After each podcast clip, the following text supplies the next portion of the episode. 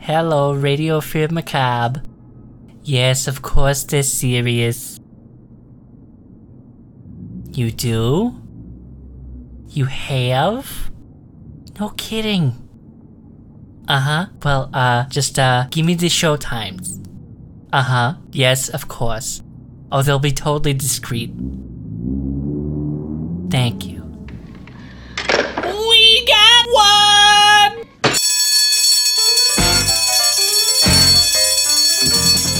A new movie!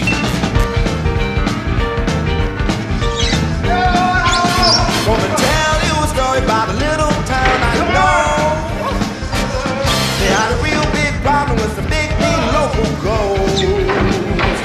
Those spooks were making the whole city lose control. Well, the mayor was magic, dogs were better, but they had no sense of humor. 'Cause they knew that they were missing those boys with the music, so they called them up right here.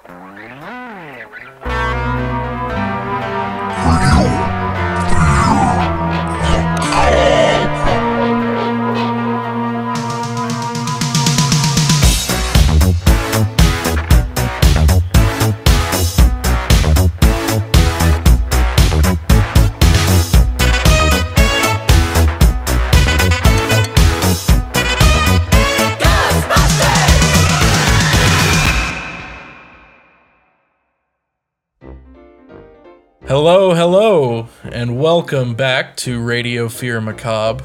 I'm Brandon, and I'm also super excited for this one. Uh, I got Tony here, Hello. and Justin is on a trip right now, so he can't make it here. But uh, standing in for him, we have friend of the pod. Always wanted to say that. Lucky, I am friend of the pod. friend of the pod people. The pick of destiny? The pod? The I was thinking pod racing. I was thinking podcast, guys. We need to get it together.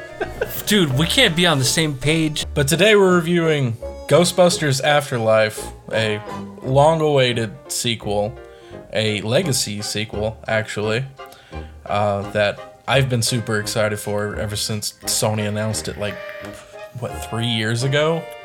Uh, it got delayed due to the COVID. The Ronas. Yeah, but uh, it's finally out, and uh, Lucky and I got to go see it last night.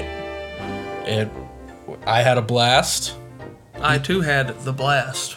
Uh, you know, we crossed the streams a little bit. It was fun.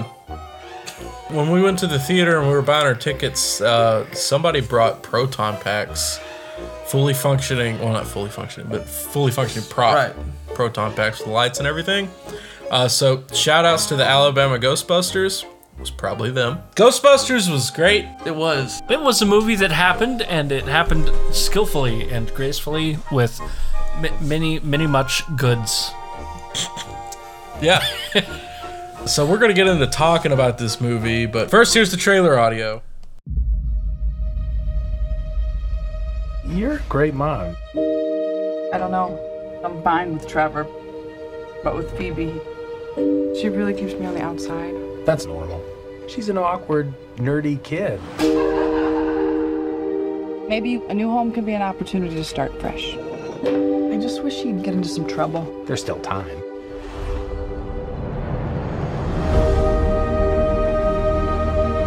What are you doing here in Somerville anyway? We're completely broke, and our grandfather left us this creepy old farmhouse in the middle of nowhere. Your father wasn't much of a homemaker.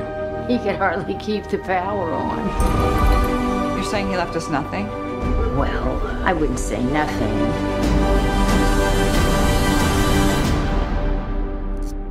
You went with the station wagon? It's the only one that had an engine.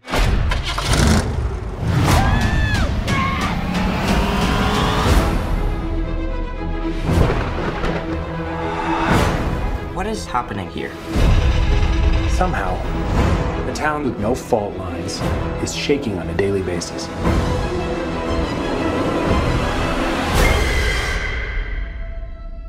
Maybe it's the apocalypse. Egon came out here for a reason.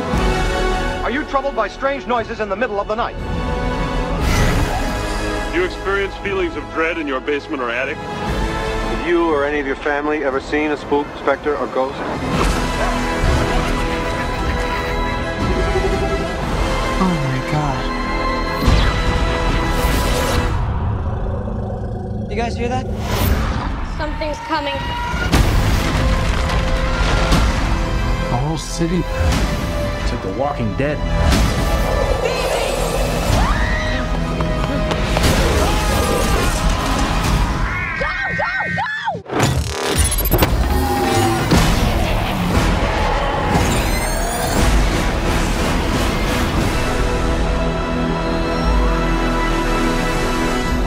Ghostbusters. We're ready to believe you. We're closed. What would you guys think of the trailer? I'm really glad I didn't watch it before I went and saw the movie. Yeah, but it was a good trailer, regardless. Uh, except there was a deleted scene that was still in the trailer, so I'm guessing they were still working on what makes it to the cutting room floor in the movie. She never sees him working on the car, so that's interesting. I like that trailer. I mean, it was it was good, but I uh, like I said, I probably I'm glad I didn't watch it. The first trailer that Yeah. they released, it was just um, it was a lot more vague Yeah. of what was going on, and you you saw like the Ecto One running through the cornfield. Yes, I And- think I remember that one. and you saw like her finding the the uniforms. Yeah. And it's not showing anybody's face or anything, and the whole time you hear Bill Murray. It's like call it fate, call it luck. Yeah. Call it karma. I believe everything happens for a reason.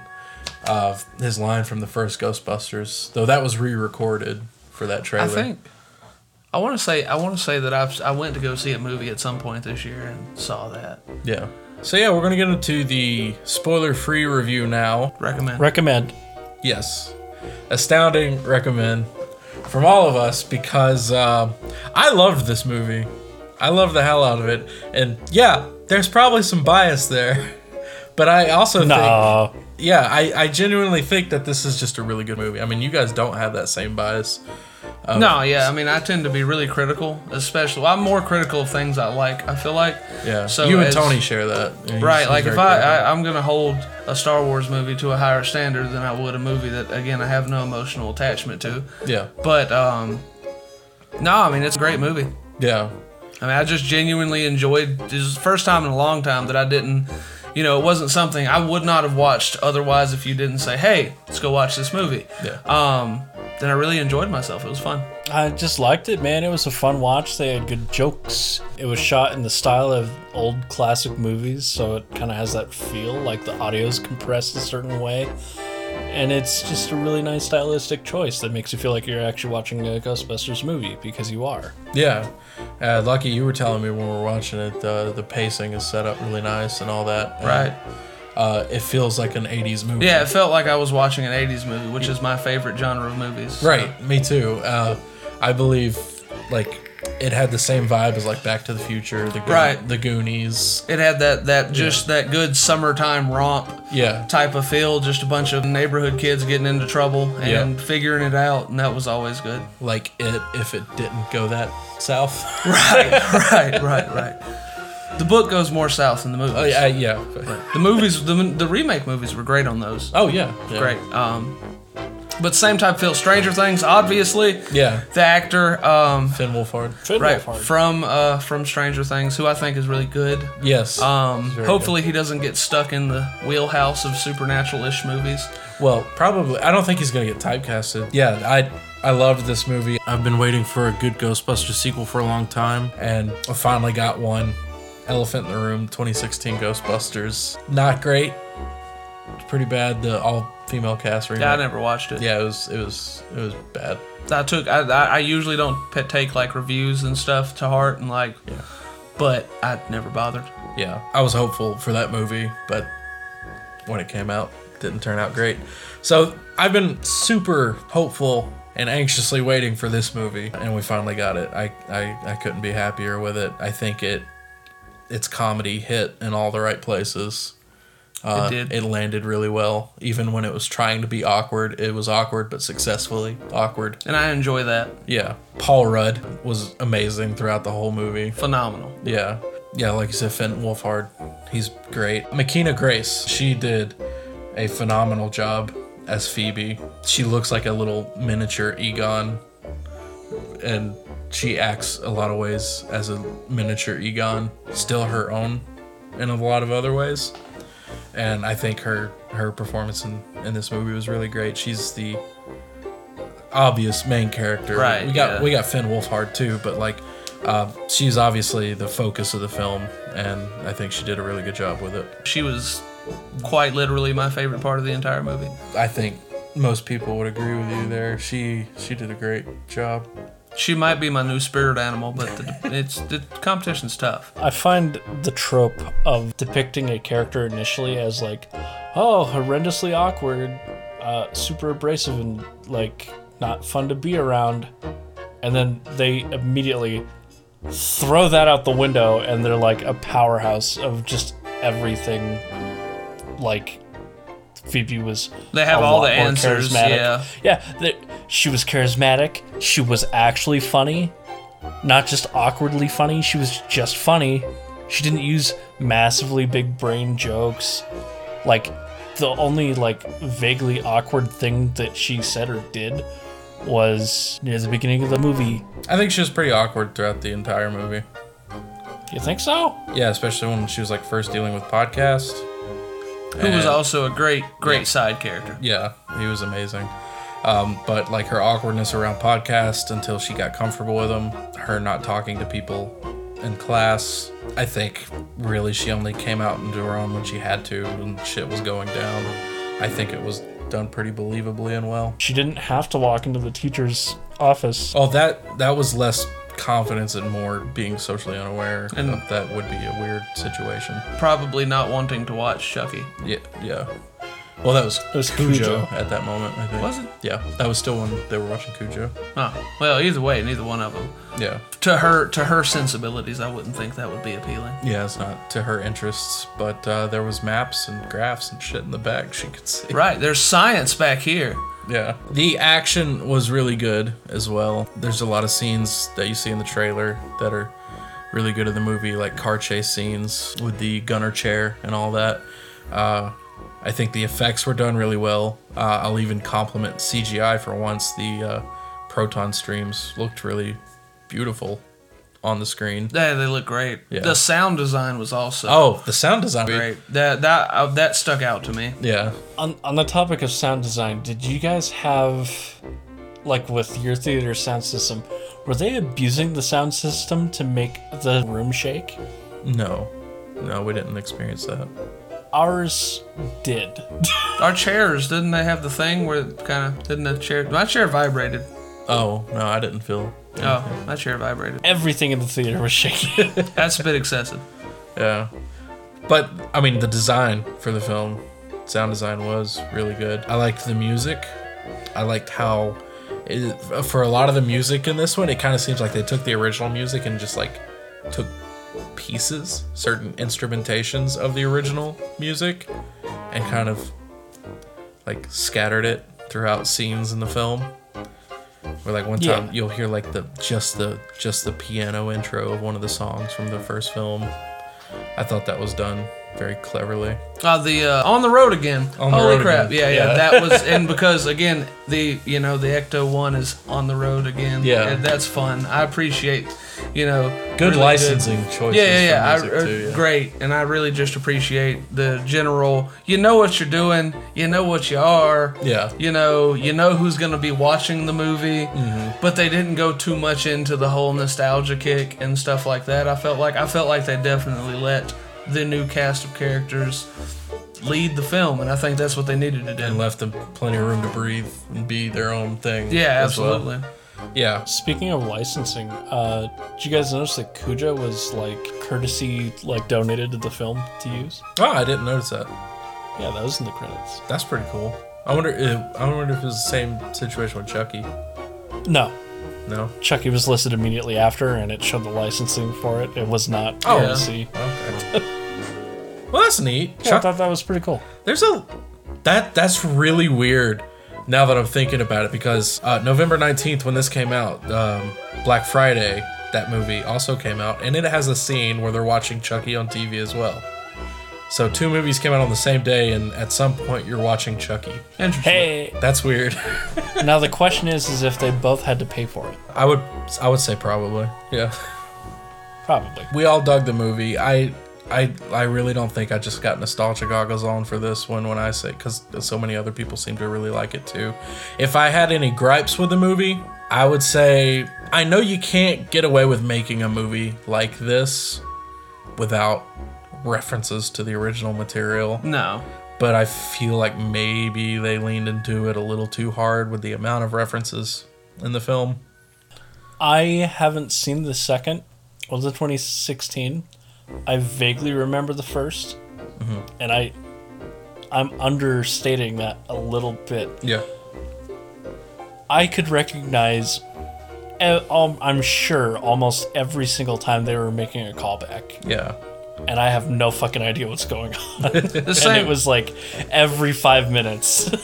The same the same goes for me. Like I have not seen the original in ages, Mhm. um, but I definitely adore it. I've, I've seen the second one as well, but I don't remember anything about it. Yeah. Um, but I could definitely see all the uh, all the references and, and most of them. I felt like they were for the most part done tastefully. Yeah. I, Um, I would say tasteful too. I just feel like it was a lot. Like, yeah, Yeah. yeah, There, there was ta teasing, like it kind of, kind of teasing. It's kind of something that uh, talking to talking about the Godzilla, King Kong movies. Tho- those movies do the teasing very Mhm. well. Kind of like in the first Godzilla remake or whatever you want to call it.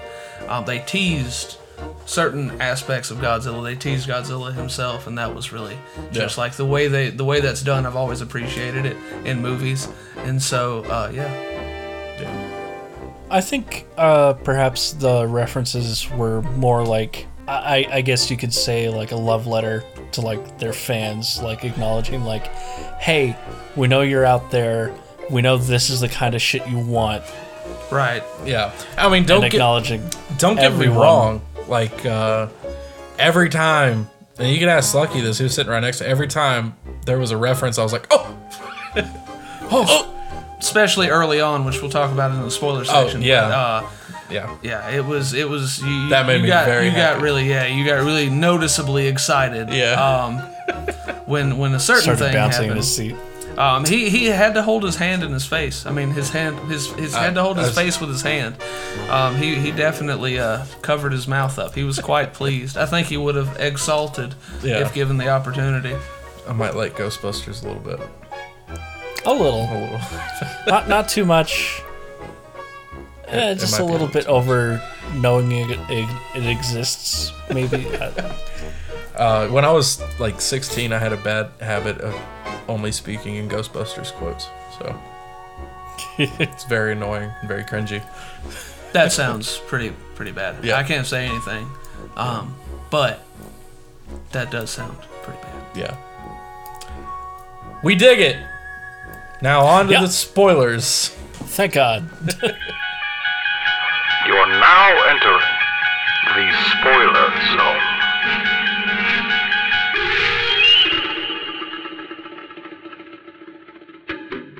Goes or dies.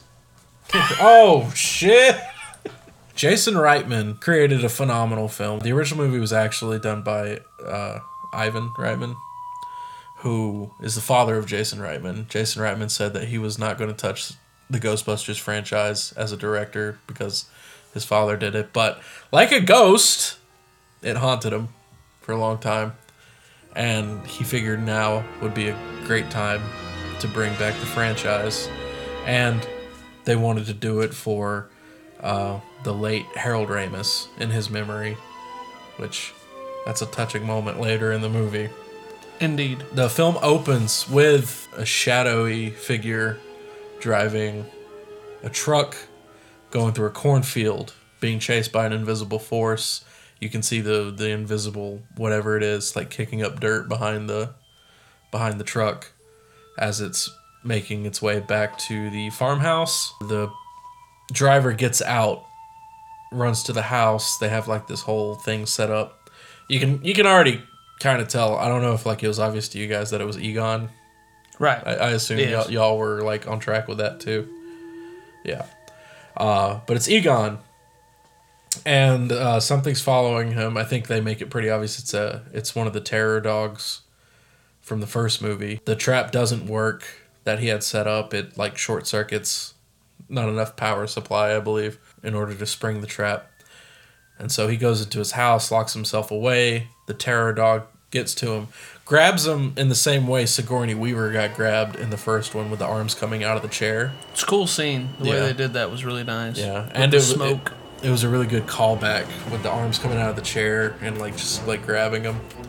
Uh, but yeah, the smoke too was really cool. Like I said, the, the CGI in this movie is like the best CGI I've seen in a long time. It was quality.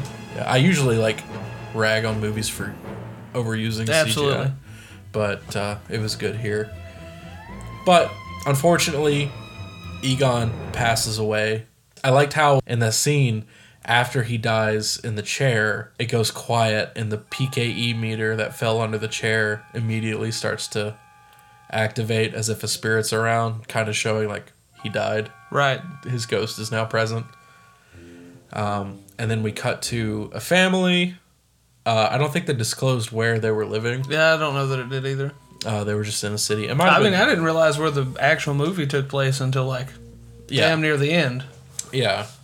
Uh, but they were living in a in a city unnamed. It might have been New York because that's where the first movie takes place. But that's just a guess. They get evicted, but we see their own personality quirks in a short bit while we get introduced to these characters.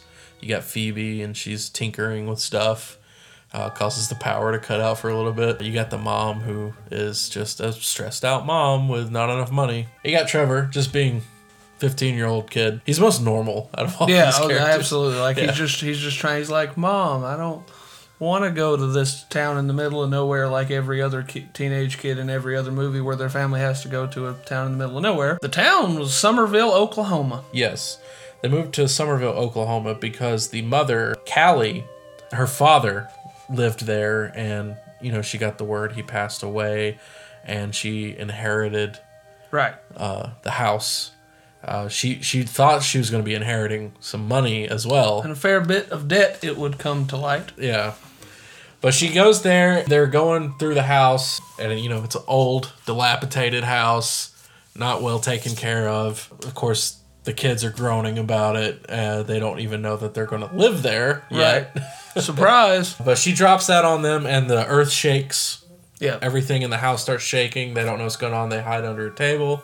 And then later, Annie Potts drops in as Janine from the first movie, reprising her role as Janine, which that's the thing that you were talking Yes. about that got me really good. I uh, just seeing Janine there made me really happy. She's the one that informs Callie, no money, but debt. Uh, you got this house, and she's like, I'm just getting the house, nothing else. It's like, well, other than all of the memories of this place, yeah. Uh, Aside from sentimental value, they go out to eat at a what do you call those? uh, kind of like a drive-in diner type of deal. Yeah, the drive-in diner. with the roller skate, Roller skate. waitresses and Yeah. stuff. There's actually a place where I'm from that's like that. It's pretty cool. Nice. Um, which is You that's come from a drive-in diner? I do, I do. As a matter of fact, that's how that's. Yeah, I was he's- delivered he's- on he's the roller number skates. seven on the menu. I was I was delivered on roller skates. Um, but no, I mean that was pretty cool. Just the nostalgic kind of like, again, '80s. It's an '80s movie. Yeah. That's when that's like the feel of it. They they had the the Yeah. roller skate gals, and it was pretty great. Yeah, they go to one one of those to get some food, and Trevor he sees a cute girl that he likes already. Right. Uh, he was complaining about the place the whole time, and then he sees her, shuts up, and says, "I'll be right back." Puts in an application and everything. He's going to work. The Yeah. whole the whole nine yards. lies about his age. He can't work fif- as fifteen year old kid there. He li- Right. he lies and says that he's seventeen. Right. Uh, because cute girl. For work experience, he put friendly with a smiley face. Yeah. and she's uh, the the girl. Her name's Lucky. Yes, Lucky. Yes. I didn't catch that. Yes, that at is her all. name, Lucky. Yeah, played by Celeste O'Connor. Uh, Lucky is giving him shit. Am I? Ha, the character in this movie, Lucky, is giving Oh. him shit. Okay. I was confused. I'm sorry. for the way he filled out his application and also how awkward he seems and nervous immediately. And the guys in the kitchen. oh, they're giving him. they're- oh, Uh, yeah, God, as they're giving soon him as she business. walks away, uh, instead of just like pretending they didn't hear nothing, they were immediately. Oh, yeah. They're just, just like, like, "Oh, you got a chance. I'm You totally Trevor." got a chance with her. Yeah, Totally. absolutely. Ah, well, well, first they mimicked him. yeah, Trevor. the ruthless. Trevor. Oh, what happens immediately after that? They go to school. Yeah, they they drop off Phoebe at summer school. Yeah, Yes. It was never explained why she had to go to summer school, I guess but Uh, she had to- daycare. it was summer school. daycare. Basically, daycare would be the Okay. answer. Makes sense. Uh, It was because the mom was like, "You can go to school, or you can help sort the stuff out." at That's the house." right. Oh, yeah, yeah, yeah, yeah, yeah. And Phoebe was like, "I'll take my chances, Chances with, with the public school education. system." Yeah. Yeah. Uh, she's not happy to be there because uh, it's beneath her learning level, basically. Everything that would like be available to her without paying extra would be Yeah. beneath Yeah, as, her. as a 12 year old savant. Yeah. Um, Those Egon genes. right, that's it. That's that's the proper genes. Yeah. oh damn, are those the Egon genes? And that's where we see uh, Paul Rudd for the first time. He's walking in, and uh, Callie doesn't know that he's a teacher. And she, she was saying something like, Could you What imagine? poor what poor guy's teaching summer school? Yeah, Yeah. He's like, oh, that's me. Yeah, that's me. It's a pretty sweet gig, actually. That's what he said. Uh, so then it shows the cuts to the classroom. Paul Rudd's character, uh, Gruberson, Gru- Gary, Gary Gruberson. Gruberson. Gary Gruberson. Uh, Gruberson is up there telling them that he has a movie for them to watch. Rolling out the VHS, kind of kind of throwing on the big shade old at the school CRT system. TV. Yeah. Apparently, this school still runs on VHS, so I found this really good one, Cujo. it's about a rabbit Saint Bernard who kills people. It's like I'm sure you guys will love this. Yeah. Bye. I mean, that was around the Education age I value. watched Cujo, but it definitely wasn't at school. Right. Funny story though, kind of similar to that. When I was about that age, and we could bring movies to watch like on certain Fridays, when the teacher didn't want to have to plan anything for that day, I brought in Flubber. It's a great movie. Yeah, but not appropriate for children. No. I forgot it wasn't appropriate for children, and I got in trouble when she she could hear cuss words every now and then. Yeah. and she was like getting uncomfortable with that, and I'm like, no, no, it's it's not that many cuss words in the movie. And she's like, okay, and then it gets to the scene where there's a naked guy and a naked woman standing in front of a college class Oh, for the boy. anatomy, and she's like, okay, okay. Uh, that's what it made me think of immediately. They're I watching- watched Flubber when I was a child. yeah, yeah. Like, I mean, uh, Robin Williams, and it Right. was a Disney movie, Right. Yeah, but there's there's some inappropriate things on there for kids. And yeah, the the whole him putting Cujo on for these kids to watch just made me the whole time just remember that. Yeah, time it I- was, uh, I, I brought think- Flubber to school. I don't remember how or by what means I watched Cujo, but I have seen it. Yeah, Just couldn't tell you how that event occurred. I don't know how complicit it might have been, but I did see the movie. Gruberson is in the back. He put on the movie just to distract them while he's working on some stuff. He's uh, a seismologist investigating why there are quakes In, In- Oklahoma. yeah, where there's no fault line Right. or anything like that in this town, but it experiences quakes on an almost daily basis. And uh, Phoebe, she goes back there because she, she sees some stuff she's interested in, and she's feeling inquisitive. She asks him what's going on, what what he's doing back there, and you know he tries to coax her to go back and watch the movie, and then she starts like talking to him on a scientific level that he understands. He's like, oh, "Oh, okay." you're not your, you're you're smarter than your average fifth grader for sure. Yeah. And so they start talking. He he tells her what he's um, investigating and the strange nature of these quakes. Um, he compares like a volcano to Yes, an earthquake, yes. a volcanic eruption to an earthquake, and then he says that it's um, it's like a volcanic eruption but reversed. Uh, is what is Like what an it's- explosion. Yeah, like right. That's what he. he I it's- think he it's- does that. It's where he's reading. Like, it's like there's nukes going off or something like that. yeah, it's reading as an explosion on the seismograph, and he he does he's kind of lost as to why. But that the whole reason he got this job in this town was to investigate that. She meets Podcast, a character named Podcast in in the class, um, who's this adorable kid though he was a really great point of comedy in this Yeah, movie. absolutely. Uh, he was probably the funniest thing in the whole movie, actually. Uh, Topical for us. He explains to her that he has a podcast. He calls himself Podcast. Because she's like, who calls you podcast? Nobody, just me. Yeah. and it's pretty great. Why podcast? Because of podcast. Account of my podcast. Just introductory, He- general. He, was he was uh, setting up like a story. New girl being mysterious in class moved into town, and then she discloses at some point, uh, probably when they were heading home, well to her house, I guess, that she lives on the dirt farm, and then he continues like the mystery of Phoebe. Yeah. He asked if it was haunted or something. and She was like, I don't believe in ghosts. And he's like, How could you not believe in ghosts with all the evidence?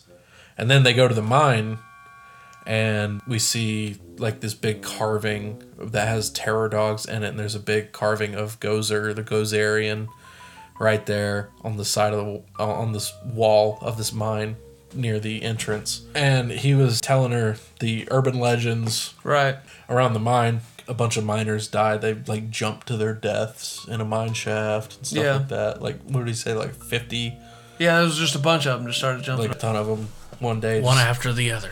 Yeah, she asked why, and he said like a sacrificial ritual or Yeah, something like yeah. that. uh, I want to point out, um, it was fun for me at least. The uh, the motorized bicycle that he was working with is his wheels. Yeah. I really appreciated that. And then he never rode. And he never not one time, and the it made a point like, check out my wheels, yo, and they never rode it. He's just pushing it along. I, I enjoyed it though. Either way, I enjoyed. That was the- probably very intentional, knowing I- this I- movie. Right, yeah, that, it kind of felt that way, but it, it was. Um, I enjoyed it. Just the he seemed like the kind of quirky kid that was good, that's going to figure out how to motorize his bicycle. Yeah. You know, um, it seemed like a That he very can't ride. Right, it, it seemed like a very homemade job, so it was fun. Yeah. it was fun for me. He shows like when he's helping Phoebe later, he's actually pretty handy. Yeah, tech savvy. Like Yeah. again, he's he's he's podcast right. He's, Yeah. he's dealing with computers. He carries around a recorder and a directional microphone everywhere he goes. Everywhere he Shotgun mic. goes. Yeah. Um, so like it was he was he's he stays strapped. Yeah. My boy stays strapped. so um he uh he was keep that thing on him. he uh he was one of my favorite characters for sure. Yeah. Yeah, definitely the the funniest out of them all. Yeah, I was just I mean he was there for comic relief, but every time it just hit so well. Yeah. Um especially towards Especially the the- end. Yeah. Yeah, the, the end ending scene was scene. great. It was Yeah. great. He had his own little battle. Yeah. He did. He did. Which they did just to cover someone in shaving cream like in the end of the first movie. Had to, got to. Yeah. Got to. He walks Phoebe home. He's recording her as she's Yeah. like walking up her driveway. And she's like, Are you recording me? He's like, Yeah. I was like, Why? In case some entity like pulls your body into pieces or something. Right, ca- in case some ghost shit happens pretty Yeah. much. I think we go to Trevor starting his. yeah, it's a statement. small scene. That's- Is that the one uh, I believe where he's like sorting the stuff The in the freezer Yeah, situation. yeah. Yeah. he's and he's like, "Oh, here's Does- this jacket. It's my boyfriend's." And he he's t- tries like to pulling take it, it back. off. He's Yeah. like, "As soon as that's great." He, he's in the freezer sorting patties or something. He's like, "Does anybody else have to do this?" She's like, "Yeah, all the time," being sarcastic. And um, yeah, she gives him the jacket.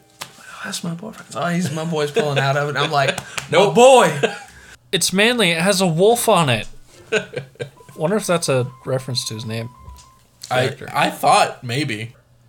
Considering the fact I Potentially. didn't know his name, I couldn't can't comment. Yeah. I'm I- not good with actors' names. Cut back to the house. I think this is where Phoebe discovers the PKE meter. Yes. Or she was already playing around with PKE E meter. It was the chest. The uh, the first night I think we we glossed over that one. Um, but the uh, where the chessboard kind of gets flipped. Yeah, and then she yeah. sets the whole thing back up. Yeah. Um, Spooks and then her. she wakes up to see that the Piece pawn had has moved. Yeah, piece Yeah. had moved. Uh, So she she- uh, she had dis- now she did discover the PKA meter before that though. Yeah. Um, but then she she starts kind of playing chess with the spoopy ghost. Yeah. Um, and then she follows the PKA meter around. Yeah. Which was pretty obvious the ghost she was playing chess with was Egon. Right. And Egon is like leading her around the house to discover certain things and she finds the trap in a puzzle. Which was fun. I enjoyed that. Yeah, there's a puzzle in the floor of the living room. Yes. She sit she sits in a chair, the chair like knocks Flips her around. Yeah. She the chair knocks her uh, in the back of the legs, so she sit uh, to make her sit down, and it flips around where her feet are directly where this puzzle is, and she messes around with it, solves the puzzle, and it has this compartment in the floor. She pulls out a ghost trap, and then she brings it to school the next day to mess around with it uh, while everyone's watching Chucky.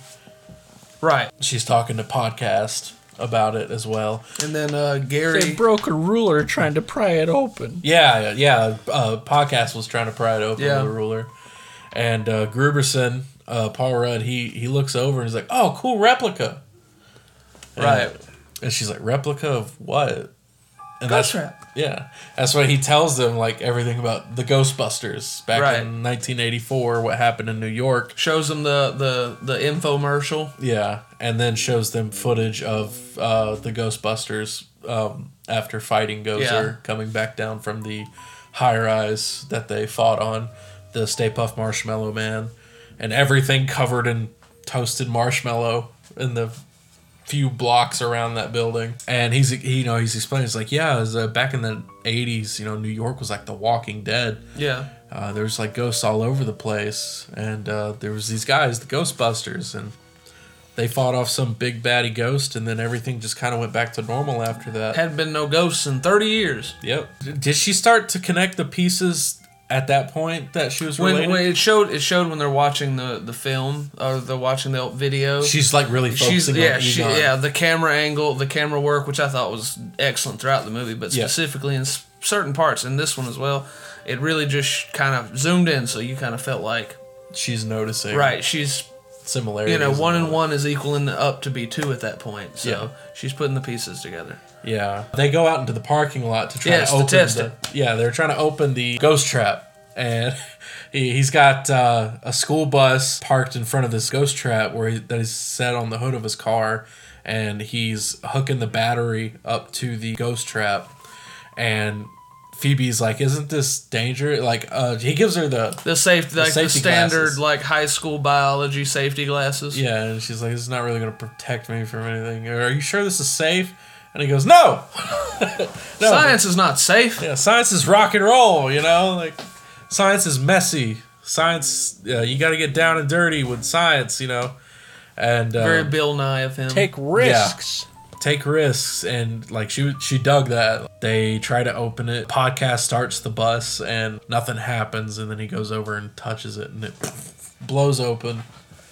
And uh, one of the terror dogs gets out and immediately flies away into the direction of the mine. Which is where Trevor and the crew. Yeah, Yeah, they're yeah, hanging yeah. out To go over at hang the out. mine. At the they like the big it look kind of looks like an old like in the Texas oil fields type of thing. But Yeah. it's like a lift or whatever. Yeah. Um down into the mine and they're hanging out there with the very quality forward product placement. Yeah. Trevor has like a little moment with Lucky, not you, Lucky. Oh. Trevor has a moment with Is movie that- Lucky. It gets interrupted when they hear something coming from underneath. Yeah, like a really big The, growl. the rumble, and then they hop out of the chair, and she's like, "Eh, "Trevor, get out!" yeah. Uh. and they look down and there's like a light and then it like beams up out of the mine shaft. That's one of my few gripes with this movie. Like I don't have many, right? Yeah. But that's definitely one of them. And it's like the most basic like horror trope. It's just except worse because it's just like this whole thing just happens, right? Yeah. Lights are shooting off out of a hole in the ground. And they're just like, oh, that's weird. You know, nothing. They laugh nothing. it off, Yeah, they're just like, actually. huh. what?" They literally start laughing. Yeah. No, it's that like- was weird. No, the world is coming to an end, children. There's light shooting out of the There ground. was a laser light show from hell coming out of the ground. Spirits screaming and moaning and shit, and we're just laughing about it. Dogs and cats living together, mass hysteria. That's a reference. Thank you. Uh, I caught it. Don't worry, I caught it. Yeah, they, they just laugh it off. It's weird. I thought it was weird too. It, Yeah, it was just like it- but I think one of those was the Keymaster, and then the one in the trap was like the Gatekeeper. They both go to the mine. Gruberson takes them home. Yep. Takes podcast and Phoebe home. It meets the mom ag- or sees the mom again. Right. Uh, Callie. love and- interest introduced. Yeah, they immediately like kind of have like this awkward but flirty vibe Yeah. going on. Gruberson's kind of just like going off. I'm like, hey, your kid is awesome. Oh, Right, yeah. Like, I identify with that, you know, in my personal life very much. Yeah. Uh, due to my situation, but I, uh, I think uh, I, I identify with with uh, Gary Gruberson in that. Yeah. It was just like, yeah, your kid's pretty awesome. Like that, that, that was fun. I appreciated that. It resonated with Lucky. It did. Podcast Lucky. P- podcast, lucky.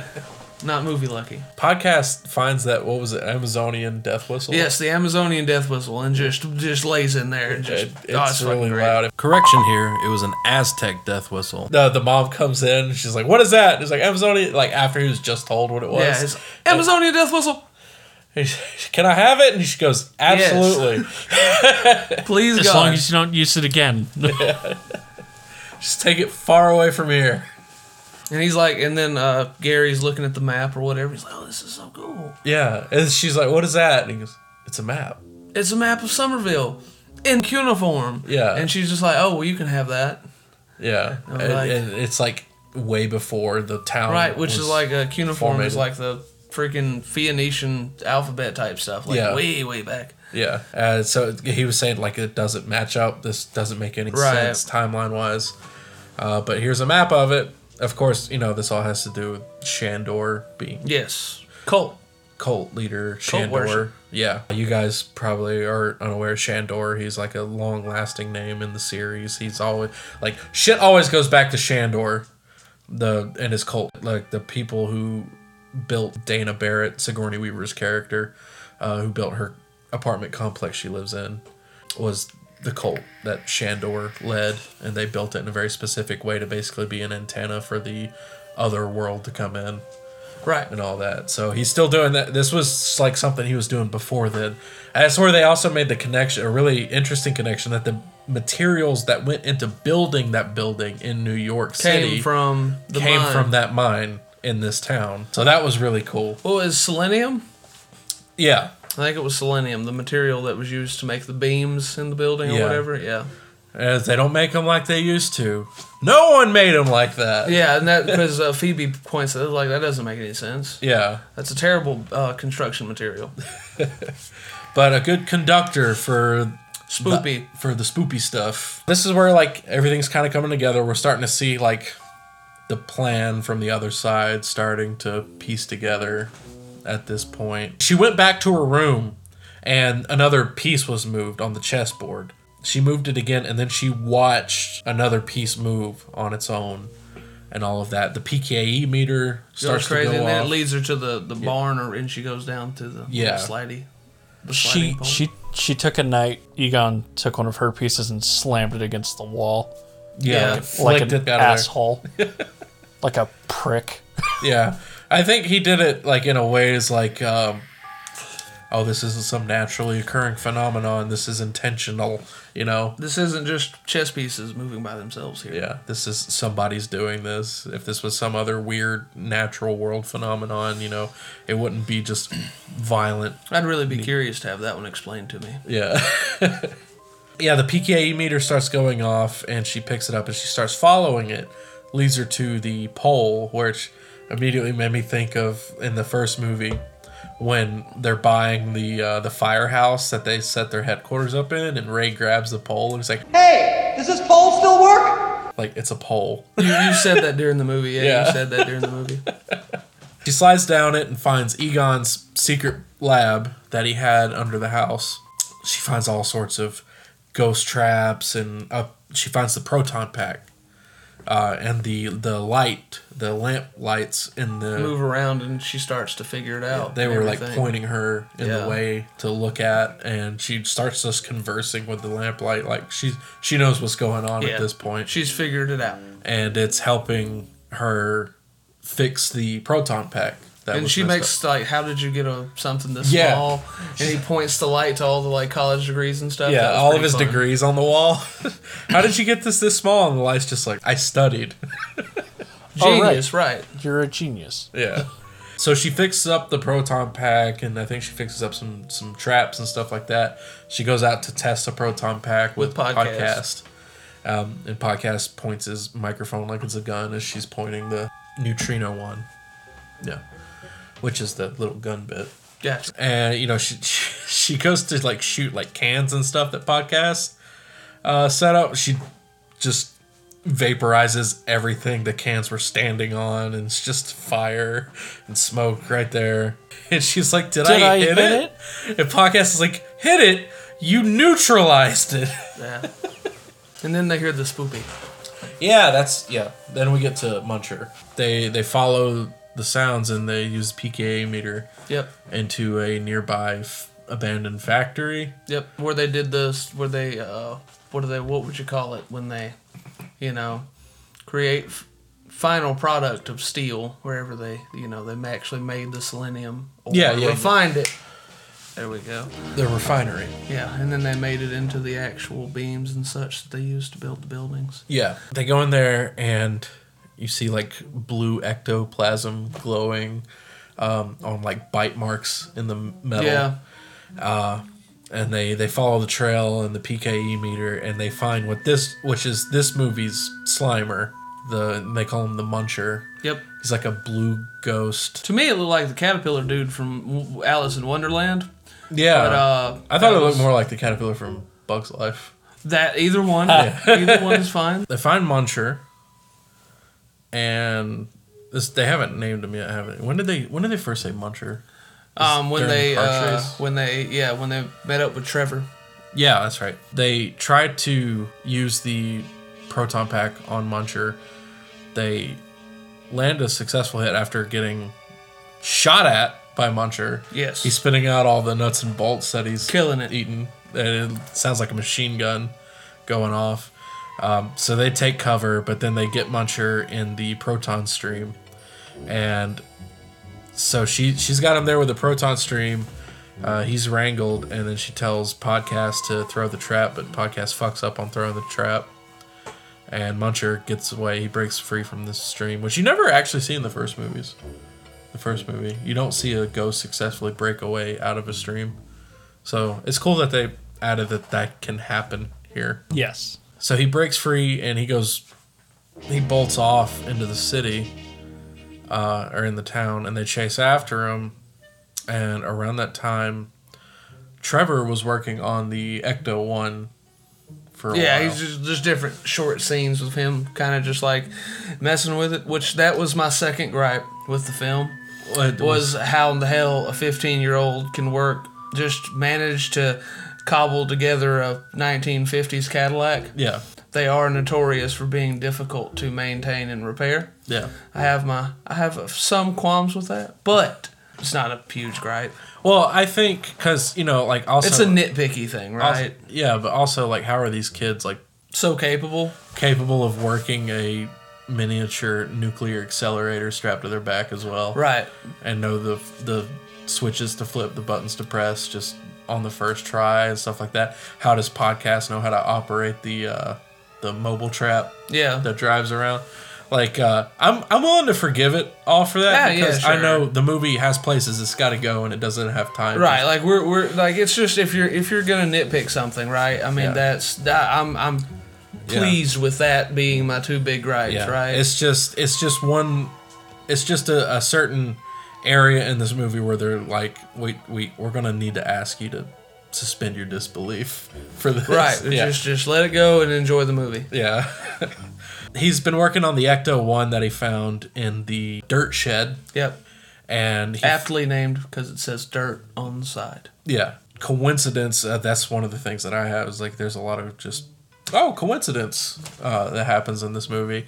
By coincidence, he fixes it right on time to catch them. Right. To go Uh, and pick them up. He's going joyriding through the corn. Yeah, Which was a great. That is a great scene. Great yeah. scene. Just the Ecto one just plowing through a cornfield was pretty good. horrifying thought, like just as a concept, like You don't know what to do. driving. Yeah, exactly, Yeah. like Through a you, cornfield, can't you can't see, see. past your hood. Yeah. like horrifying, absolutely horrifying. Like there could be a ditch. Yeah. just an an irrigation ditch Or some like piece of farm equipment just sitting there. A rock. Yeah. or a combine. Yeah, like a, a tiller for the combine just sitting out there. Yeah. And it just goes all to hell. it was at this moment he realized. for a split second, and then he But uh, he's going for a joyride, and he runs into not literally runs into because that'd be awful. But he he uh, he finds uh, Phoebe and podcast. Be anticlimactic, that's for Yeah. damn sure. and then just he just rubs him over. There's police sirens coming in the background. and just credits roll. Who are we gonna call? The police. The morgue. Ghost attorney. You run over some kids in a cornfield. Well, if you ain't in a Stephen King book, you might have fucked up. he meets up with Phoebe and podcast who are chasing after Muncher, and they get in and they chase after Muncher throughout the town. And that's when she finds out, oh, it's got a gunner door, which is that awesome scene from you see it in all the trailers too. Uh, Yeah. She gets strapped into this chair and it shoots out of the side. It's a gunner door. So she's like hanging out of the Echo one in this chair, firing at Muncher. This was a great scene throughout the whole. Oh, it was fantastic. Yeah. It was so fun. It was very, very um, uh, adrenaline. And they're just tearing up the they're thousands hundreds of thousands of Cl- dollars of Mm-hmm. uh, yeah. property damage. property damage has always been like a big thing in the Ghostbusters movies too. Uh, usually, and it, it never ignores the property damage Right. in a Ghostbusters movie. And like, they even like took a lot of movies later would. they took the time to mention it too. Yeah, because you know they get reprimanded after the scene Yes. for it, uh, and They then- get arrested. Yeah. It's a little bit more than a- than than reprimanding. It's- Yeah. they get they go to jail. Gruberson and Callie are on a date. Yes, at a Chinese place with the best cups I've ever seen in my life. Oh yeah, yeah. Those cups were really cool. The cat cups. Yes, they Yeah. were. I, I want one. Um, uh, they were eating at some point. wh- What, was- what were they talking about? Oh, they were talking about um, Phoebe. And Yes. Callie's hate for science, how she can't connect with Phoebe and all Right. that, and uh, she was like, "Gosh, she's so like by the book and everything like that. I just wish she would like get into some trouble." And Paul Rudd's like, "Well, there's still time. She could take up pole dancing in the future." That was great. That was good. That was a Uh, good. she joke. has no hand-eye coordination. Yeah. Uh, Oh, I don't think that'd be a problem. Maybe not that. Oh yeah, yeah. He says, yeah, he's like. I don't, I don't think that's necessary. like a very knowing tone to it. Yeah, like it was it was like it don't take much kind of deal. And then you know, uh, speaking of trouble, there it comes. Yeah, yeah. The, the, that was part of the humor of this movie. They're talking about her getting into some trouble. Right. For the, like, saying, oh, I wish she would just do something to get into some trouble as she's doing something to get in Right. trouble. Yeah. And uh, even Muncher comes flying between them. Yeah. Because he's a ghost, he can go through walls. Comes flying between them. Really? Yeah. Oh. In, in, in the restaurant uh, as they're chasing after him. And they almost catch him again, but uh, they almost hit a car at Right. that time. So then they give a second chase. They cross a bridge, and they finally catch him. And then shortly after they catch him, the police Roll up. Roll up. They ask go to jail. So they're sitting in the holding. And cell. I'm there. Yeah, No. but yeah, they're sitting in the holding cell, and they're you know they're this is bullshit. We were- yeah. we were. They're trying- all mad Yeah. and stuff. They're like, "Come on, man! I'm not supposed to be here." Yeah. And uh, Lucky is in the next cell. Yeah. Her dad's the sheriff. The, the sheriff around these here parts. Yeah. And uh, Phoebe's like, I get a call. I get one call, right? And he's like, Yeah, make it quick. Who you gonna call? Who you gonna call? I rolled my eyes at that one. I enjoyed it. I enjoyed it. I I knew they're gonna put who you gonna call in as soon as she said I'm Uh, I get one phone call. I was like, "Oh, here it comes." Oh, I knew it. I know. Like it was. She had written. She had written the phone number down. Yeah. Or wrote the phone number down earlier in the in the movie, and I was like, "Oh, she's she's." Well, and I mean the the reference. Right, but as soon as- as soon as she's like, "Don't I get a phone call?" I was Yeah. like, "They're about to say who you're gonna call." Yeah. I enjoyed it. I didn't mind it. I was really hoping they would play like the theme song, like at least the instrumentals. I was hoping for that earlier too. Yeah. They they did like a like an etude, right? Uh, like a symphonic etude. Yeah. Um, kind of in bits and pieces throughout the movie, and I and I picked up on that. Yeah. But like, I was hoping for like some real full climactic, Ghostbusters. just the whole thing. Yeah, I was hoping for that too. Well, the music during the climax was really good, though. Oh, yeah. Oh, yeah. She calls Ray. Ray stands. Dan Aykroyd of the Ghostbusters. He's in a bookstore in New York. Yes. And she's uh, she asks him about Egon Spengler, and he's like, Egon Spengler can rot in hell. And she's like, he died last week. And he's like, Oh. She has a conversation with Ray asking about what happened to the Ghostbusters, which really she should have led with, Can you come get me out of jail? Yeah, that, Very that im- was one thing that bothered me. Like the entire time they were talking, she never mentioned, "Hey, I like, I need help." yeah. Very improper use of a one phone call. yeah, she could have done that at home. She asks him what happened with the Ghostbusters, and he explains, and this is where we find out the the the movie, the second movie, and the video game are retconned. Because in the original timeline, the video game that came out on PS3 and Xbox 360 was the canon third film story arc, basically. But those got retconned. So when they beat Gozer in the first film, uh, ghost activity started to dwindle down almost immediately to a point to where they couldn't even stay in business. He said that Peter told them, uh, Bill Murray's character, Peter Venkman, said that uh, they they did their job too good. Yeah, he catches them up with uh, what the others are doing too. Uh, Peter is a professor at a college for what was it? It, it wasn't like uh, like a advertisement or something. It was, yeah, it was so- it was something weird like that. yeah.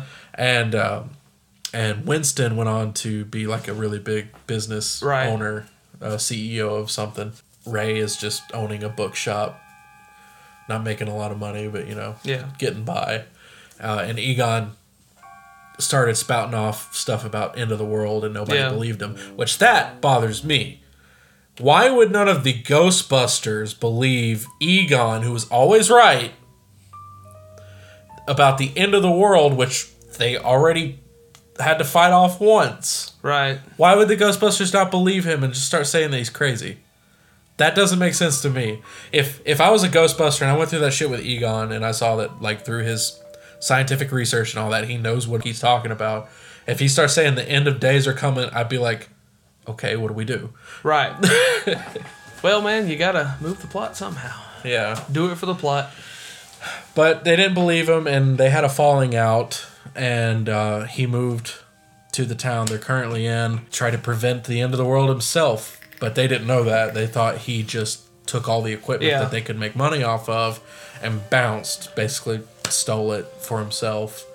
Uh, so they were all pretty salty about that. Who wouldn't be? Right. Yeah. And just before they get off the phone, she she spits out, you know, he was my grandfather. And Yeah. then he, she was made to hang up by the sheriff.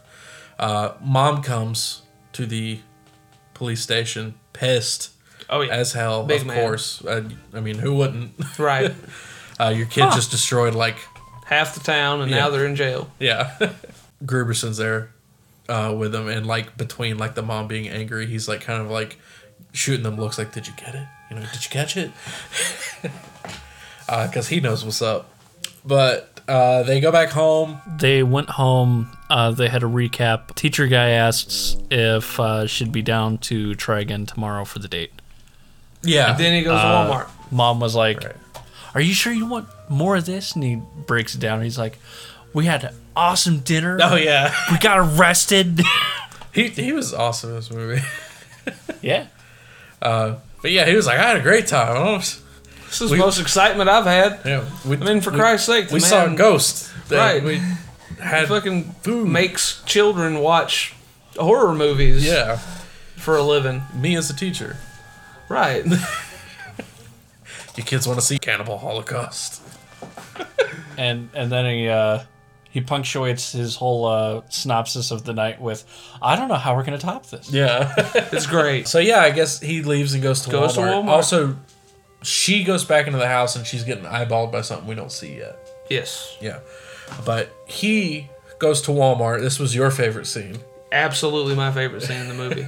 Just because Walmart in a movie. Yeah, you were like, I haven't seen Walmart in forever, and I said, this isn't Walmart. It's fully stocked. Yes. ha. It was perfect. They had all they, everything was pushed up. Yep. It was everything was lined up perfect. It was like the like it's I bet you the one in in uh whereversville, Arkansas. Yeah. Bet you that one's perfect. That's probably that's probably the only one. Yeah. And this is where we get our, our mini Stay Puff scene. Yes. Uh, we get the cute miniaturized version of the Stay Puff Marshmallow Man that attacked New York City in 1984. He's like kind of Oh, that's adorable. Yeah. And then a bunch And of them then start they showing start up. killing each other. And loving it. God, it was boy. Them them things sure do love dying. The bl- the blender. Yeah. The uh the the The grill. grill. the, grill. Oh God, it was The, just the uh, blowtorch With, s'more. with the blender, did did the theater you guys were in like collectively gasp at the blender? no. We had like Mine did. Someone audibly was surprised, like one person. Yeah. They're like, oh, oh My, the funniest part of one of them dying for me was when one got smeared by the Roomba, and it just Yeah. left a- Yeah. a, streak of marshmallow. Nobody seemed to notice that. Yeah. It's just like Uh, We got marshmallow He's and marshmallow dead. violence out in these streets, boys. clean up on all twelve. uh, but then the the amazing scene when he finds the the terror dog eating the dog food in the Walmart. And the thing looks up at him, and, and we loved this. God, it was so funny. He, he had the ice cream in his hand, Yeah, and it's as the soon as Baskin it Robbins makes, ice cream. As soon as it makes like the slightest movement, he just chunks that thing, pegs him in the fucking head, and runs at the same time. It was one motion, just and then just starts stepping, boy. That that fight or flight response was amazing. He, he knew he knew he was in too deep. He had to go. Um, and then of course he sprints out of the Walmart, just just getting it, and you Yeah. see the the fucking great thing that gets done in movies all the time. But like somebody's running out of a building, and then it just crashes Yeah, through. the pause was amazing. On yes, that. like it was just a gap, and he's just Yeah. sprinting, and then all of a sudden it's just like Just you just see the Walmart door for a while. You don't see anything else. Then just boom, and that thing comes flying out. Uh, he runs to his uh, car, which already had the windshield blown out he from the trap. jumps in through the Yeah, windshield. that was he, great. He reversed Bruce Campbell's from Evil Dead into this car, and uh, the the terror dog jumps onto the hood. The tire pops, and this is where he that gets was great. Like the way like it was like he was just a, sitting a there. nice comedic and pause it's just for it. like you're just like oh fuck. and the dog like looks down at the tire, and then looks at him. Uh, yeah, that was a great moment. But he gets possessed, obviously, and then Callie is Yes. um, at home, and she f- discovers the lab. yes. Egon's ghost, E- Egon's spirit, is like showing her all the stuff he's been doing, but he also shows her all the pictures and Uh, the everything. pictures yeah. and the that's like where sentimental the stuff. feels start hitting, and I'm like, yeah. And did care. He had the he had the Homer Simpson do it for her wall. yeah, Yeah, on on his wall, um, and it's just a bunch of pictures of her growing up on the wall, just sitting right there where like his desk is. like and- every stage of her development, he had pictures, and he wrote down like notes. Yeah. and he would like counting how many freckles she had and stuff like that. That yeah. really because helped- very Egon. yeah, right, right. It just helps you kind of see into him How as much a he character cared. and how much he cared. Yeah. Uh, and the the fact that he sacrificed being with his family Right, right. to save his family. Uh, very emotional. I started to choke up a little bit at that moment. Then she gets possessified. Yeah, Zool. Zool is usually the one that possesses and creates the gatekeeper. But Zool comes in and possesses Callie, and this is all basically what happens in the first movie with Sigourney Weaver's character and Rick Moranis' character in the first movie. They get possessed by the terror dogs and become the gatekeeper and the key Yeah. master. And so now they're possessed and they have to bone in order to Right. release Gozer into Yes. our reality. in the biblical sense. Yes, they have to bump uglies. I like your eyes. Yeah. Take a, take a roll in the hayfield, in the hay bales. Yeah. But before they get possessed, uh, the kids go down to the mine shaft. And they see. Uh, Well, all no, of while the they're things. getting possessed, the kids go down to the mine shaft. They see Shandor's body preserved in in a sarcophagi. Yeah, in a glass sarcophagus, and they see the the carvings on the wall telling the story, and the statues of the people like crawling towards Gozer. Yeah, and all the dates And on the, then- the yeah. yeah. that was pretty cool. the The dates are years of like major tragedies that happened to humanity. Uh, well, it's just years, but yeah, Yeah. Like 1984 was up there. That was the first coming of Had 1945. That was um, you know Nagasaki, Hiroshima. Yeah. Um, they had uh, one that was like 18 something, and that was Krakatoa, I think they said. Yeah. Um, so they had a bunch of different like major catastrophes. and then 2021. Yep. Which they had to have CGI added that, I'm sure, because originally this movie was supposed to come out in like 2019 or 2020. No, it was supposed to be 2019 and it got pushed back for other reasons. And then COVID hit and it got pushed back in further to now. Yep. 2021, big signifier there. Some shit's about to go down. Uh, and I don't think it's COVID. So. Shit. Uh, that's when they find the well where Gozer is trying to come out of, and they find Egon's Mm-hmm. Yeah, he's got setup. it all set up, which is what's causing the earthquakes. Is yeah, pushing uh, them back four down. proton packs crossing the streams, which is the big no-no in Ghostbusters. Don't cross the streams, but that's how they stopped Gozer in the first place. In the first movie, they cross the stream and create a Total protonic reversal. which is like a nuclear explosion on the atomic level in your body. And they have to do something that extreme just to Keep 'em down. keep Gozer from coming out uh, of hell, basically. The other, the other side. The upside down. Uh, uh. oh. Finn Wolfhard is in this movie, by the way. Uh, they go back to the house, and Mom is possessed by Zool, and she gives the line just like Dana, uh, Sigourney Weaver's character did. There is no Dana, only Zool. And She's like, there is no Callie, only Zool. And she starts doing the heavy breathing, like like Dana did. And bails straight out the window. Yeah. Just bails She right just out. Jumps right through the glass and starts galloping. After she left, that's Yes. when they looked at the uh, the map and all that. They were looking through books, and that's where they found out like, oh, the gatekeeper and the Yeah. keymaster have to conjoin and Right. They bring conjoin. about the uh, days of Gozer. Uh, and then yeah, that's where you see Paul Rudd out there. And Callie comes up and they're possessed. That's uh, Tony. What you said? Uh, I like your eyes. And they Blah, start blah, blah. tonguing each other's mouth holes. Thanks. They commit the coitus. Correct. Yeah. Gasp. YouTube's not going to be happy. Or as as podcast put it, they got humpy. and this is where we're getting to the climax of the movie after they got to the climax of Right.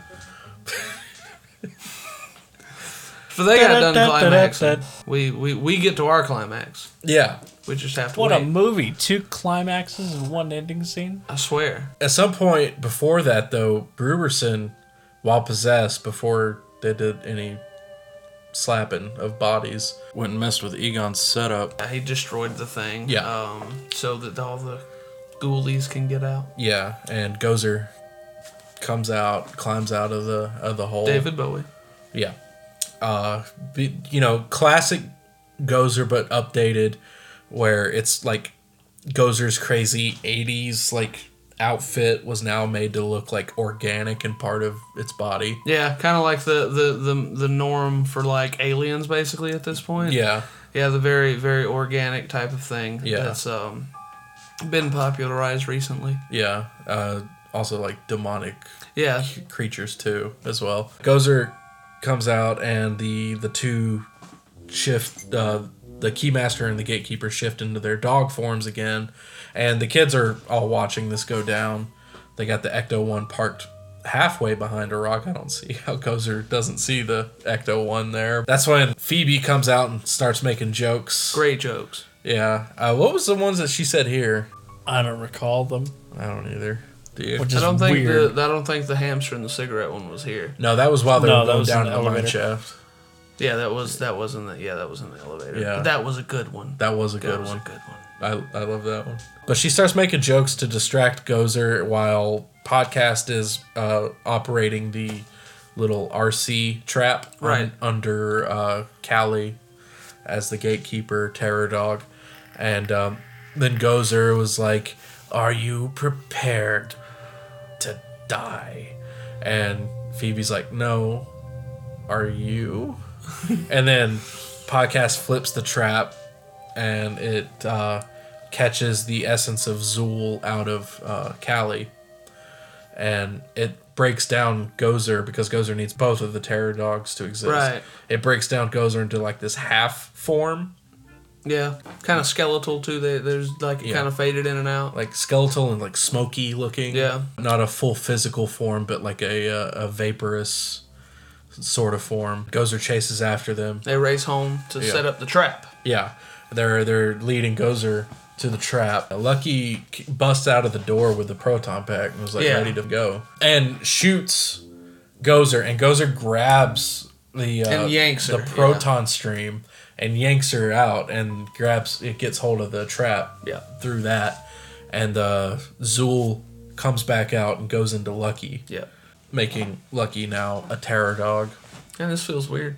yeah. Rah. So n- now we got like we're at the climax at this point. It's a showdown. All these kids are trying to fight Gozer, the Right. Gozerian, in the backyard of their house, where Egon had that trap set up that at the beginning of the movie didn't work. Right. Trevor is sitting in the gunner seat. I think the reason he's sitting in that gunner seat, I didn't say it, but like they were like flipping the switches in the Ecto 1 to power his proton pack. Yeah. I think it's a more powerful proton pack that's like coming out of the Ecto 1. Yeah. I think that's why he was sitting in there. And then um, Phoebe has a proton pack. Uh, Lucky's a dog. Um, you've heard that before. I'm sure. Yes. yes. Mom's unconscious. Gruberson's a dog. So they try to fight off Gozer. They shoot three proton streams at it, but Podcast is having his own little fight right in the Ecto one because uh, Trevor's shit's not working, and it's because the Stay Puff Marshmallow minis are on the pack and in the Ecto one, and uh, they they kind of you kind of saw it like two other times earlier in the movie, but. Egon has an updated PKE meter that becomes like a proton taser Yeah.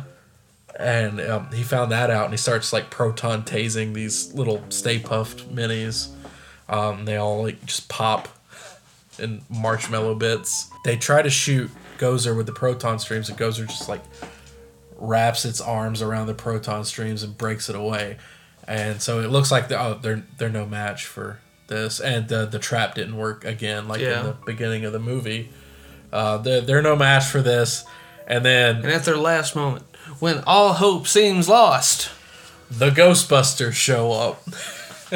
so we got Peter Venkman, Bill Murray, Ray Stans, Dan Aykroyd, and Winston Zeddemore, Ernie Hudson, reprising all their roles at the last minute of this film, uh, coming in as the Ghostbusters. Peter is doing his Peter thing, or he's just smarting off to it's the like, hey, babe, I thought we could make it work. yeah. Just showing complete comedy in the face of utter and total world ending danger. Uh, just cracking jokes. Uh, Ray is giving the official, like, by the county and state of such and such. Uh, The we- Wildlife Association. yeah. uh, we're going to have to ask you to please vacate the premises and return back to whichever dimension is most convenient. uh, and Winston's just there, like, just ready to go. And he, uh, later on, he sees the Ecto 1. He's like, baby, what did they do to you? but all, all of them now the Ghostbusters, Phoebe, and uh, Trevor. They shoot their proton uh, streams at the same time, cross the streams, but even that wasn't enough. And Right. tr- Trevor shoots the proton stream At the uh, top of the yeah, uh, the power- generator generators, power Yeah. source, yeah, for the trap, uh, which activates the trap. Gozer gets split into. s- Mom actually activated the trap. That was pretty nice. Yeah, mom flipped the Um, switch. and of course, during this, you have the uh, Egon, um, Egon's ghost in spectral form. yeah, well, uh, holding, Holding holding, the, holding uh, when when Phoebe's holding the uh, holding Gozer while the trap is getting activated, a blue hand reaches over and like steadies the the neutrino wand, and then it zooms out and you see Egon's spirit, Egon's Yeah. ghost, looking just like an older Harold Ramis, um, helping her out, and everybody can't believe what they're seeing. Yeah. Like, uh, it's Egon. uh, very emotional moment there, and uh, Tony, you compared it exactly to Dragon Ball Z. Indeed, I did. Yeah. Cell versus Gohan. Cell versus Gohan. When, Yeah. When Gohan was getting help from Spirit Dad. Yep. Uh, they even had a moment where uh, Gozer's finger lasers was combating the proton stream from Phoebe. Yeah. Just like Dragon Ball Z. yeah. Uh, but yeah, uh, Egon's there. He's he's helping Phoebe, and uh, the trap is activated, and Gozer gets split into several different pieces uh, of its spirit into these different traps, along with any other ghost in the area. And there's a whole tornado of ghosts, giant Yeah. hurricane of ghosts. Yeah. Which is apt for Oklahoma. yeah. Started with earthquakes. You're like, man, that's not what happens here. and ended with a tornado. That's bad. There you go. There, now, now we're moving in the right direction. Touching moments after that. Oh, great. Yeah. Phoebe and uh, Trevor hug it out. And yep. Trevor goes over to get Lucky out of the terror dog Carcass. Carcass. Husk. But pulls, Pulls the out, head off uh, of one Gary of them. Gruberson. And it's Gruberson instead. And he's like, ah. oh, that was weird. Oh, that was so weird. My hands hurt from galloping. Why am I bleeding? He ran into Yeah. it. Yeah, he's like, What? I believe it. Yeah. and uh, he pulls Lucky out and then um, he says a oddly forward thing here. Uh, oh, like, I thought I lost you forever or something like that. I'm like, Yeah. Huh. I like I know the world almost ended, but let's maybe slow, down. slow it down a little bit. Think You we're guys moving known too each other fast. for like two weeks.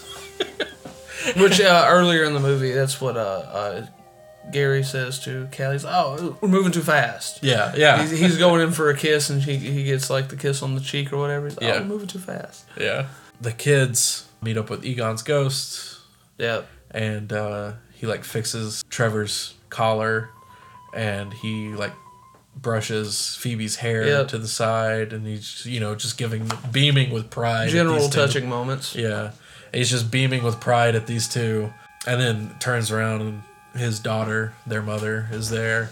And, Good moment. Yeah, they hug it out. But before that, they he has a moment with the the Ghostbusters. Yeah, where he's like standing next to him. Yeah, while uh, they were catching Gozer, and then after it's over, he uh, he's just standing there, and they all talk to him, and like Ray's like, "I'm sorry, we didn't believe you," and he Yeah. just kind of gives that nod of like, "It's it's okay, I'm dead, it's whatever." Yeah. I really liked how the whole cast of the Ghostbusters wasn't looking over, like doing an actual double take. They were just like, Bill Murray's was the best. He was just kind of Oh. like he looked. Bill he was Murray's like- always the best. Right, absolutely. um, just like in uh, in Zombieland, I feel like old buddies. Just like in anything he's in. um, that's just great. Choose the scene up. Um, but he just looks and just looks away, and like he was the most casual about it. He was Yeah. the one that's like, "Oh, okay," and then just like, "That's a thing." Huh. Everybody else was like, "Am I real? Is that?" Huh. Oh, oh, he gone. What? right, but he, he his was so casual. It was so good. Yeah. "It's like Egon, Gozer, Egon." Egon. But yeah, uh, uh, Egon's, Maybe we can have the family reunion after we beat the giant demon lady. Yeah. Uh, Egon hugs it out with his daughter. She's emotional. She's crying. Yeah. Uh, and then he like slowly fades, Fades away. away. and Passes on to the other side. uh, the camera follows up into the sky as like particles of him are fading Yeah. away, and then a little message at the corner of the screen says "For Harold" right there. That that's the part that out of everything almost choked me up the most. And then it uh, does a good did good cut to a uh, New York City skyline. Yeah, the cut was great because it was the opening of the Ghostbusters movie Yep. after the pre-roll, um, where it's just the the symbol of the ghost and then the the circle forms around it and the cross, and it's playing the Ray Parker Jr. Ghostbusters theme there as you see the Ecto One crossing a bridge in New York City. Yep. Um, and it's Ernie Hudson's character Winston. He brought it back to New York to get it fixed up Yeah. and we see him there talking to Janine um, about you know what happened and what the plans are for the future. And he's That's actually the uh, post credit scene, isn't it? yeah Yeah. yeah. Uh, the the first post credits. The second one. It's the second post credit the, the first post credit scene was um, a, a funny reference to the first movie at the opening opening of the first movie when Bill Murray is shocking uh, volunteers for this uh, psychic th- uh, therapy Yeah. session, um, where it shows Sigourney Weaver just in this post credit scene, nowhere else in the movie, uh, reprising her role as Dana, and she's shocking Bill Murray, and they have a little bit of banter. It's really cute. Yeah.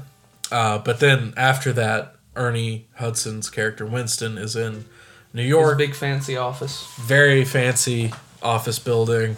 Uh, Janine's there. They're talking about the future, and that's where he's like, uh, "I'm a businessman, but I'll always be a ghostbuster. a ghostbuster." And then it shows the firehouse from the first movie, and it's zooming in on the ecto containment grid where they kept all the ghosts in the original movie, and the red light starts blinking, which is what it did in the first movie before it blew up and the gates of hell opened. Right. So uh, just lead, and that and that's where it ends right there. Yep. That's the cliffhanger. It ends on leading to Fade to black. sequel territory. You know, le- left it open for a sequel. A little bit of Ghostbusters Incorporated. That's what I'm hoping for. But if if that thing blows up there, then we're probably going back to New York. One would be yeah. Ghostbusters Return to New York. Yeah, which Yeah, would be we're back awesome. again. We're I would love to walking see it. here. I'm walking here. I'm floating here. Hey, Downey. But that's the movie. That's Ghostbusters Afterlife. It's a great movie. I, I, It's a very good movie. phenomenal movie. I love Very it. fun watch. I felt I like got it was heartburn from definitely the a popcorn. good. Like if you got nothing better, not not even if that. Like if you're just wanting to go go out, you know, hang out with friends or take the fam jam or whatever, take them to see Ghostbusters. I mean that's Yeah. I mean, it's a fun time. right. It Yeah. gets uh it gets th- it gets four and a half out of five apricots from me. Um, well, we don't really do a scoring system here, but I do. I'll keep it in. I'm a friend of the pod. I get to do what I want. Damn right. We're living life on the edge. Uh, it- this is gonna be a movie. As soon as it comes out on Blu-ray, I'm getting it and watching it five times because that's what I did with the first Ghostbusters when it came out on DVD. And then I'll have to deal with references. Yeah, you, it'll, it's it's gonna be 16 year old me again. all Dude, over. that's that's okay. yeah. It was Only definitely- references. Hey, at least it's not gonna be all Bill Murray quotes because he's hardly in the movie. I'll Right. change it up with some other people. Like I You're, said, you're gonna find a way. it's it's it's There was- like there's only like three minutes of it, but you're gonna find a way. You're just gonna be like stares at you and Bill Murray. this is my pleasant like i was again this is not something i would have otherwise watched had i not been you know invited to do so Uh-huh. but um i absolutely had a blast like it was it was a fun it was a fun time and of course my date for for the evening also had a blast you know so I really, did. anybody, I did. Yes. well you too you also had a fun time um but but she No, even I made heard the comment- stories. You can't you can't fly this one under the radar. she she even made the comment, "Oh, I'm gonna fall asleep during this movie. I don't I don't care nothing about Ghostbusters and all that kind of Really? stuff." Really? Um, and then it had an absolute blast throughout the entire movie. That's You know, awesome. so like she uh, she had a blast, I had a blast, and it, again, it wasn't something that maybe I would have watched otherwise, but Yeah. it was it's definitely gonna go. It's memorable for me because it was Um, just a good good experience. I'm glad I converted you Thank to the you. Church Thank of you. Ghostbusters. Thank you. I'm, I'll, I'll I'll be paying my tithe. Don't you worry. Uh, well, you pay that tithe through buying Crystal Skull vodka. uh, sold by Dan Aykroyd. Oh, Yes. I see. Uh, Dan Aykroyd's a weird man. Everyone has their own flavor of alcohol nowadays. yep. Like it's literally the cool thing to do. If you He- don't have your own whiskey, are you I, really? I think he was the first one to start doing it, wasn't he? About At least I with believe. still surviving celebrities, he is. Yeah. Like Crystal Skull vodka's been going on for a while. like uh okay, recent movie watch, the same thing with the vodka thing. So uh Brian Reynolds has his own uh, flavor of gin, aviation gin, and in his most recent movie, he's drinking his Aviation own gin, aviation gin. and- Yep. Which is a Netflix movie, but it's also really good. Yeah. Uh, Which one- which movie is that? It's red light, red flag, red something, something to do with red. It's him and the Rock. It's the color red with Ryan Reynolds. Right. It's uh, Um, Deadpool. oh, and Wonder Yeah, Woman's in yeah, it too. It's- Wonder Woman's also in it, so it's not Marvel canon. Gal Gadot. Wonderpool. Dead. Wonderful. Wonderwall. yeah, Gal Gadot. Ga- Ga- Anyway. Gadot. Gal yeah, Gadot. Gal Gadot. Gal Gadot. Yeah. Um, yeah, she she's in that movie as well. But yeah, the the alcohol references. Yeah. Again. I'll say this. Um, I've watched a lot of movies this year. Uh, Uh, you know, top ones up there: uh, Candyman, Superhost, Halloween Kills. Especially Candyman was really high for me. Halloween Kills, very high for me. Uh, I think this might be the favorite out of the year. It's my second favorite. Right behind King Kong versus Godzilla. Yeah, I saw I saw that one too. Uh, my obsession with Godzilla knows no bounds. mine either.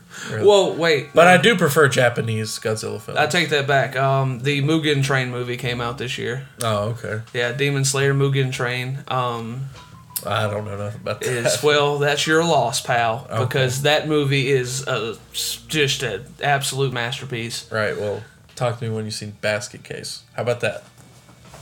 I haven't seen that. All right. th- talk to me when you do. Oh, okay then. It's trash. Oh, is it? I love it. it's one of those movies. Yeah. But yeah, Tony, what what are your thoughts? Final thoughts. It was a really fun watch, even if you have virtually no idea what's going on. It kind of holds your hand a little bit, and uh, for those of us, which isn't me, who have been around for the other movies, there's a bunch of stuff to like entertain everybody. Yeah, my favorite callback. I that like also tugged at my heartstrings a little bit. The crunch bar in the uh, Yes, breast that was pocket. great. Yeah. Yeah. I remembered that from I, I don't again I don't remember a ton, but I remembered specifically a crunch bar being involved. You've earned it. You know, when when uh, uh, Egon said something while they're planning out the Ghostbusters, and uh, Peter Venkman, Bill Murray is like, you know, Egon, I take back everything I said about you. Pulls out a Crunch bar. He's like, you, and he pulls back. He's like, You've earned it.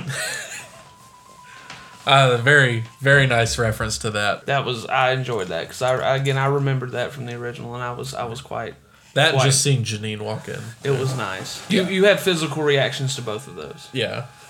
So And the Twinkie in in the dash. Twinkie and the dash, yeah. Yeah. Uh, tell them about the Twinkie. What Twinkie? Also, I have a theory. This has to do with uh, why nobody in younger generations believes in ghosts anymore in this universe. because they were too good at their job. Yeah, well, yeah, but even if they were good at their job and it was only like a one time thing, that would be like kids today saying like 9 11 didn't actually happen.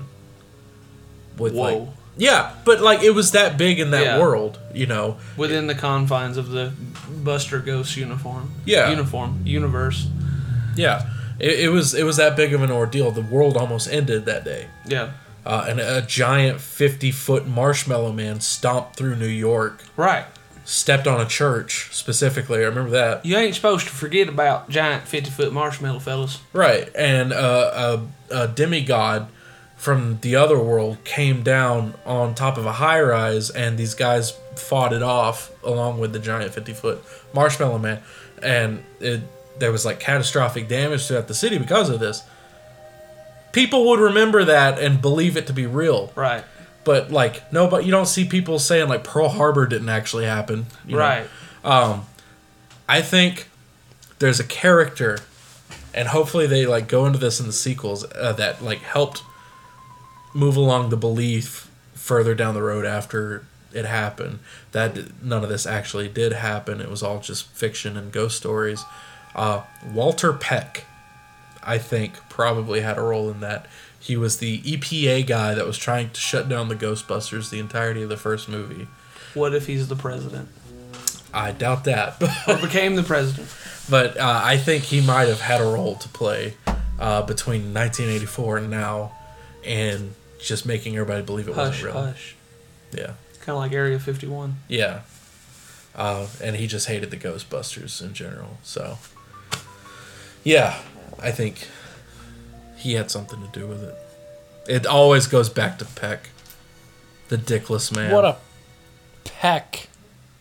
Or Er, they make Head that joke in or- er, the movie, yeah. Yeah. Yeah. And they also call him Dickless. And then the mayor is like, Is this true? Talking about something else. And then Bill Murray's like, It is true. This man has no dick. No phallus is available. Yeah. Anyway, that's been Ghostbusters Afterlife. Uh, I love it. Lucky loves it. Tony loves it. It was a great time. We're all gonna get married.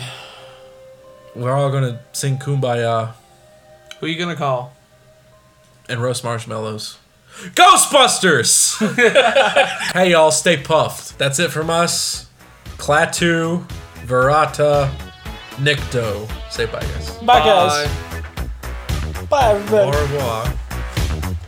Hasta luego.